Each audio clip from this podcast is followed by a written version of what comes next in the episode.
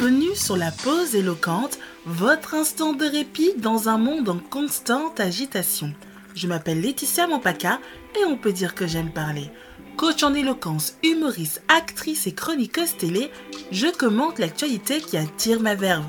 Alors je vous invite à prendre une bonne tasse de café et à vous aventurer dans un monde dépeint par mes mots.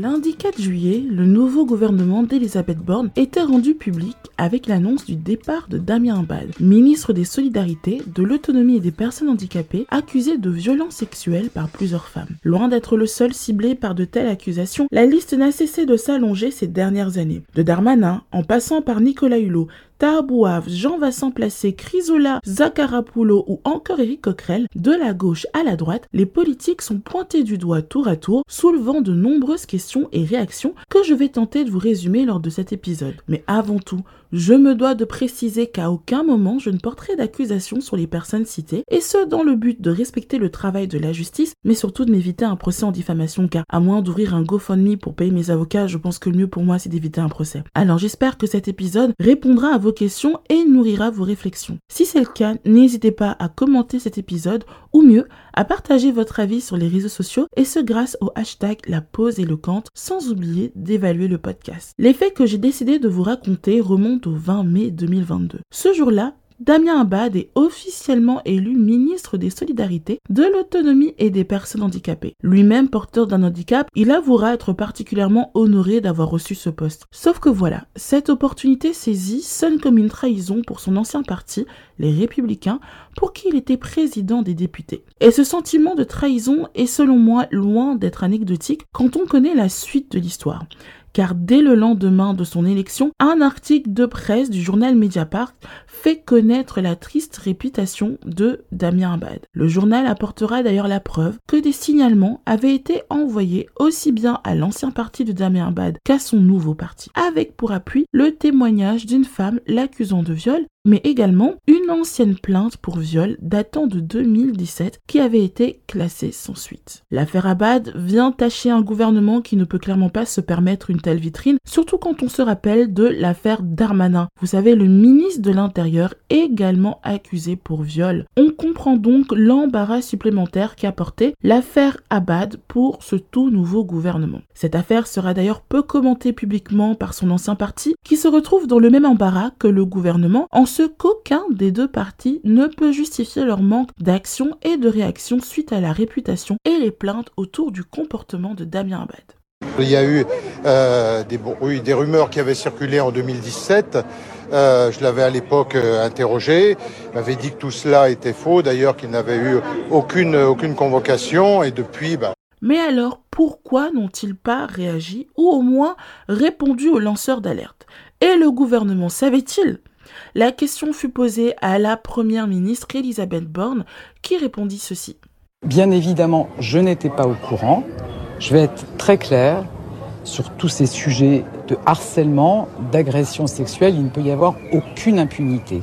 On voit bien ici, en tout cas selon moi, la politique de l'autruche. Personne n'a rien vu, personne n'a rien entendu et personne n'a rien su. Si on peut leur donner le bénéfice du doute sur le fait qu'il n'ait pas lu les courriers concernant Damien Abad, j'ai du mal à croire qu'il n'ait pas eu la possibilité d'être mis au courant de son casier judiciaire. On voit là pour moi un aspect peu glorieux du milieu politique, mais surtout de tout milieu où il y a un tant soit peu d'intérêt et de pouvoir sans que l'éthique et la morale ne soient invitées. Que l'on ne jette pas au lion son collègue sous couvert de la présomption d'innocence, je peux le comprendre, mais de là à nier les faits, je trouve cela particulier.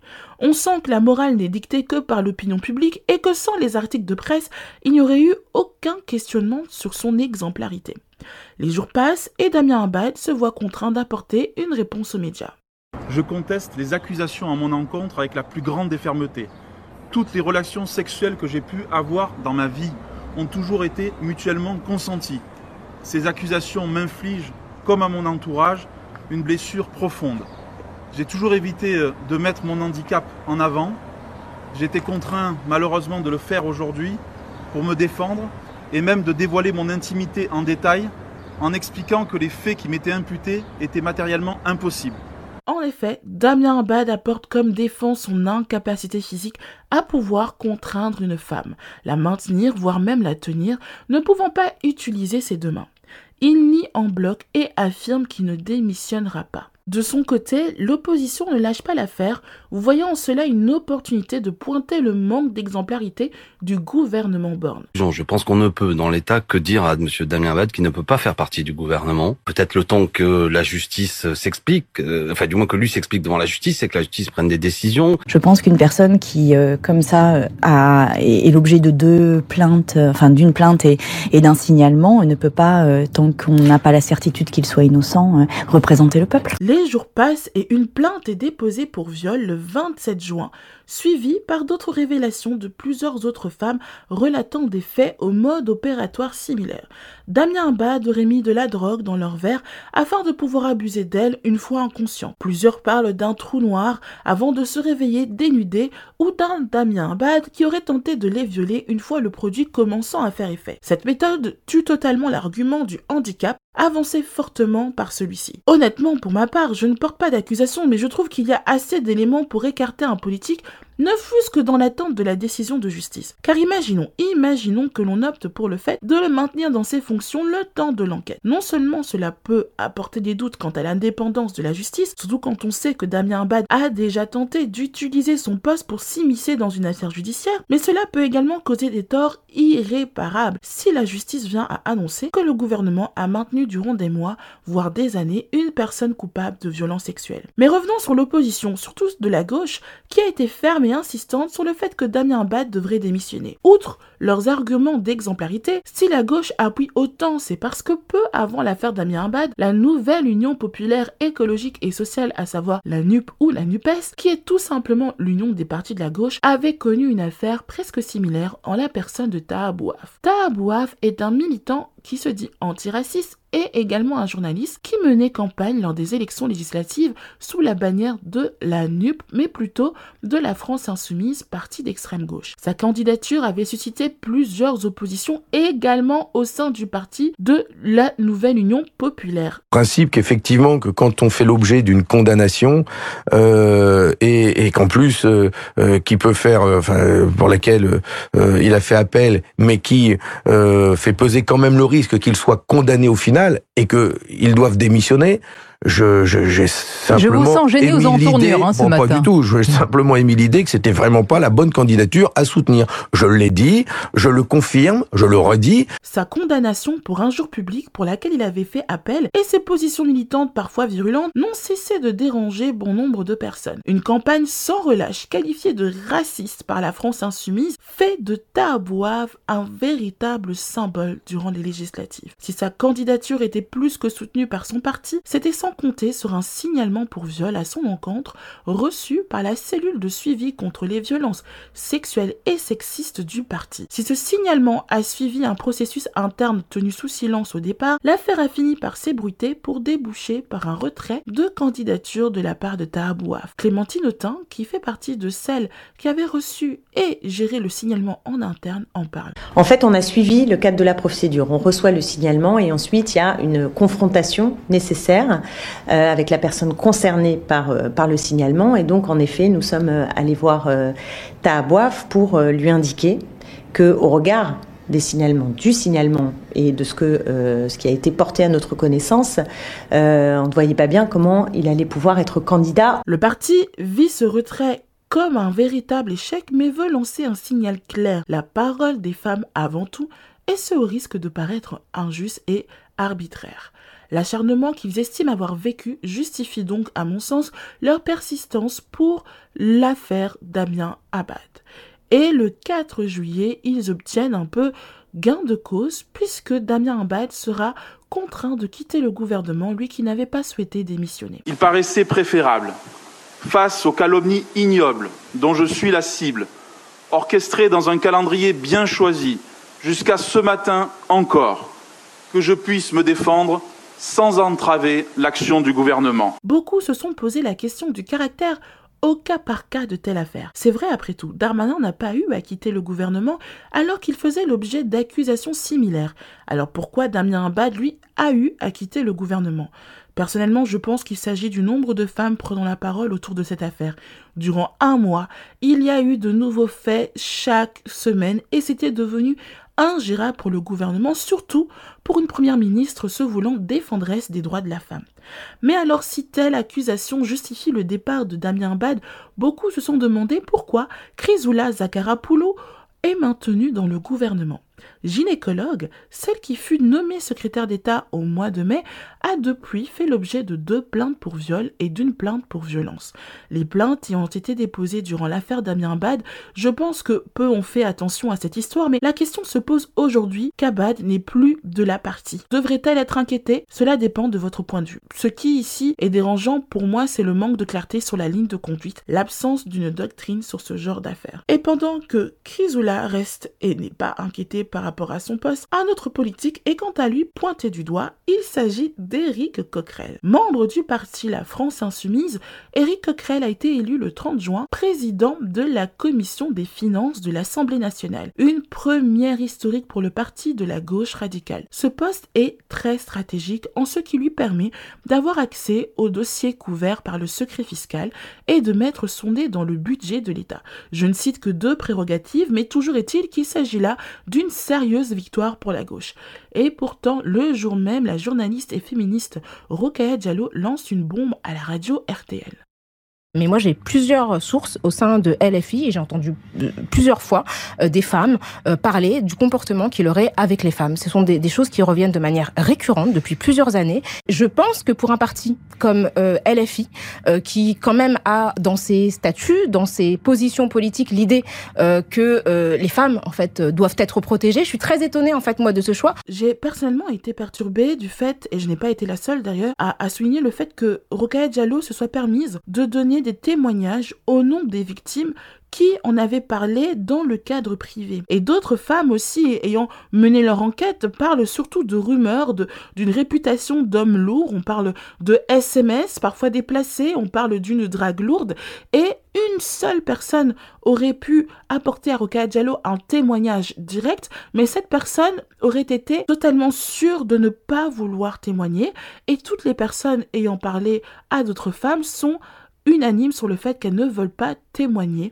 ni dans la presse ni au sein du parti de la France insoumise. Alors effectivement, ça pose question. Est-ce qu'il faut parler à la place des victimes ou est-ce qu'il faut leur laisser le choix? Moi personnellement, même si je sais que c'est un sujet qui est loin d'être évident, je crois que ce n'est pas à, la personne qui a reçu un témoignage d'en parler, c'est à la victime de se sentir prête. Et c'est là où la manière dont Rokhaya Diallo a apporté les témoignages, bien que je comprends tout à fait ce sentiment de justice, je, je ne la blâme pas. Et personne n'a osé témoigner si ce n'est une seule femme qui a témoigné. Il s'agit de Sophie Tissier qui a osé euh, témoigner publiquement au sujet de l'attitude qu'elle aurait euh, subie de la part d'Éric Coquerel. Elle parle de mains baladeuses pendant qu'il dansait à deux, de euh, drague lourde, d'SMS déplacés et elle a d'ailleurs porté plainte pour agression sexuelle. Aujourd'hui, pressée de partout, les propos de la gauche radicale lancés à l'égard de Darmanin et de Damien Abad leur reviennent à plein visage. Jean-Luc Mélenchon, lui, fulmine, persuadé qu'il s'agit là d'une vengeance purement politique et d'une tentative de faire perdre à son parti un poste clé pour la suite. Cette affaire ne fait que commencer, surtout si d'autres témoignages venaient à se rajouter, mais le parti se retrouve pris au piège par ses propres règles. Ils ont été clairs, on privilégie la parole des femmes. S'ils doivent tenir parole, alors Éric Coquerel devrait être démis de ses fonctions, leur faisant alors perdre un poste tant convoité. Et pour ne rien arranger à cette affaire, Tarbouaf a posté sur les réseaux sociaux un communiqué témoignant de son ressenti sur, selon lui, ce qui s'est réellement passé. Il dit que Clémentine Autain serait venue l'annoncer qu'il y avait eu des plaintes au sein de la cellule interne du parti à son égard, que les femmes ne voulant pas que cette affaire soit publique, il était demandé à Tabouaf de bien vouloir retirer sa candidature tout en postant un communiqué annonçant que s'il retire sa candidature, ce serait sous la pression des propos racistes venus de ce que la France insoumise appelle la fachosphère. C'est vrai, que faut-il faire dans pareille situation? Les victimes disent ne pas vouloir porter plainte, disent ne pas vouloir parler publiquement, disent ne même pas vouloir être connues, et de l'autre côté, Tahabouaf ne sait pas ce qu'on lui reproche exactement, ne sait pas qui l'accuse ne peut même pas avoir une sorte de possibilité de se défendre parce qu'il est complètement dans une situation à l'aveuglette, cette annonce a bien sûr jeté de l'huile sur le feu. Et je ne parle pas d'une ou deux gouttes d'huile, je vous parle vraiment d'un baril. Je sais pas où est-ce qu'il est parti chercher son huile, mais vraiment je pense qu'il l'a pressé lui-même avec les pieds et puis il l'a jeté sur la poêle de la France insoumise qui ne sait même plus par où commencer pour éteindre le feu. Ce n'est pas maquiller des accusations de violence sexuelle que de respecter la parole des, la demande des plaignantes. Ce n'est pas maquiller. un politique. Oui, alors que vous saviez mais que par ça ailleurs, pas pour ça. Quand... Et alors Et alors Ah, et alors Quand je, mais, eh Ça ben vous dérange oui, pas Oui, nous assumons à la réalité qui Non, nous assumons. Maintenant que les faits ont été résumés, je peux enfin vous donner mon ressenti global sur toutes ces actualités. Je ne sais pas vous, mais j'ai mal à la tête quand j'entends et pense à tout cela. Premièrement, ce qui me frappe et me désole, c'est la place du silence qui persiste tant que la personne concernée par les accusations joue un rôle important au sein d'un parti. On l'a vu avec d'autres affaires comme PPDA où le pouvoir semble alourdir les langues mais surtout les cœurs. Je trouve cela inquiétant quand les médias, les réseaux sociaux jouent un rôle de juge tant la justice est démunie face à la situation. Alors il ne faut bien sûr pas confondre politique et justice. Ici nous parlons bien sûr de politique. Ce n'est pas parce qu'un politique est démis de ses fonctions qu'il est automatiquement condamné des faits reprochés. C'est à la justice de faire son travail. Cependant, il est tout de même important de souligner que la justice a également ses failles. En effet, on aime beaucoup brandir une décision de classement sans suite ou de non-lieu pour blanchir une personne, or c'est bien plus complexe que cela. Sans vouloir accuser qui que ce soit, je tiens à souligner le caractère complexe des plaintes pour violences sexuelles. Il est très difficile de prouver une agression sexuelle, voire un viol. Et même lorsqu'une victime arrive à prouver qu'il y a bien eu un rapport sexuel dans le cadre d'un viol, il sera compliqué de prouver le non-consentement.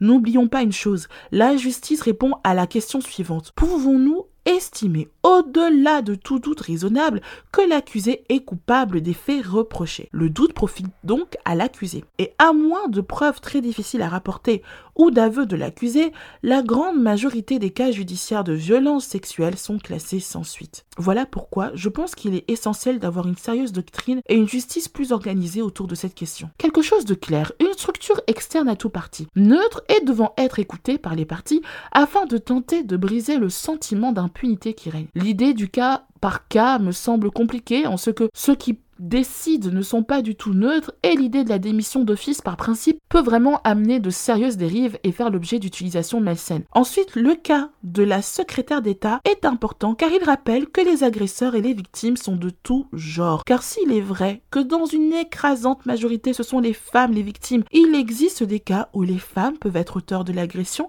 mais également des situations où les hommes sont victimes d'agression. Et je voulais absolument le souligner pour ne pas oublier que la parole doit se libérer pour tout le monde. Enfin, à toutes les victimes de violences sexuelles, je tiens à vous assurer que vous n'êtes pas seul. Il y a quelqu'un dans votre entourage ou même en dehors qui est prêt à vous écouter à vous épauler. Je sais que c'est loin d'être facile par moments, mais sachez que vous êtes bien plus fort que vous ne le pensez. N'hésitez pas à m'écrire si jamais quelqu'un aurait besoin d'une écoute attentive. Je serai honorée de pouvoir vous écouter et vous encourager et vous tenir la main si vous le souhaitez. J'encourage tout le monde à être sensible à l'autre. Soyez cette personne que vous aimeriez rencontrer, une personne bienveillante et présente. Car selon les statistiques, nous connaissons tous au moins une personne ayant subi des violences sexuelles. Et j'ose croire que si individuellement nous sommes sensibles à l'autre, nous sommes sensibles au rôle que nous pouvons jouer dans, dans la guérison, la cicatrisation des blessures de l'autre, alors le monde ira Et voilà, c'est déjà la fin de cet épisode. J'espère que vous ne regrettez pas de m'avoir écouté jusqu'au bout. Encore une fois, n'hésitez pas à évaluer ce podcast et à laisser un petit commentaire. Cela donne de la force, surtout quand c'est un gentil commentaire qui m'encourage à avancer. Il est temps pour moi de vous rendre à ce monde en constante agitation. C'était la pause éloquente avec votre chère et dévouée Laetitia.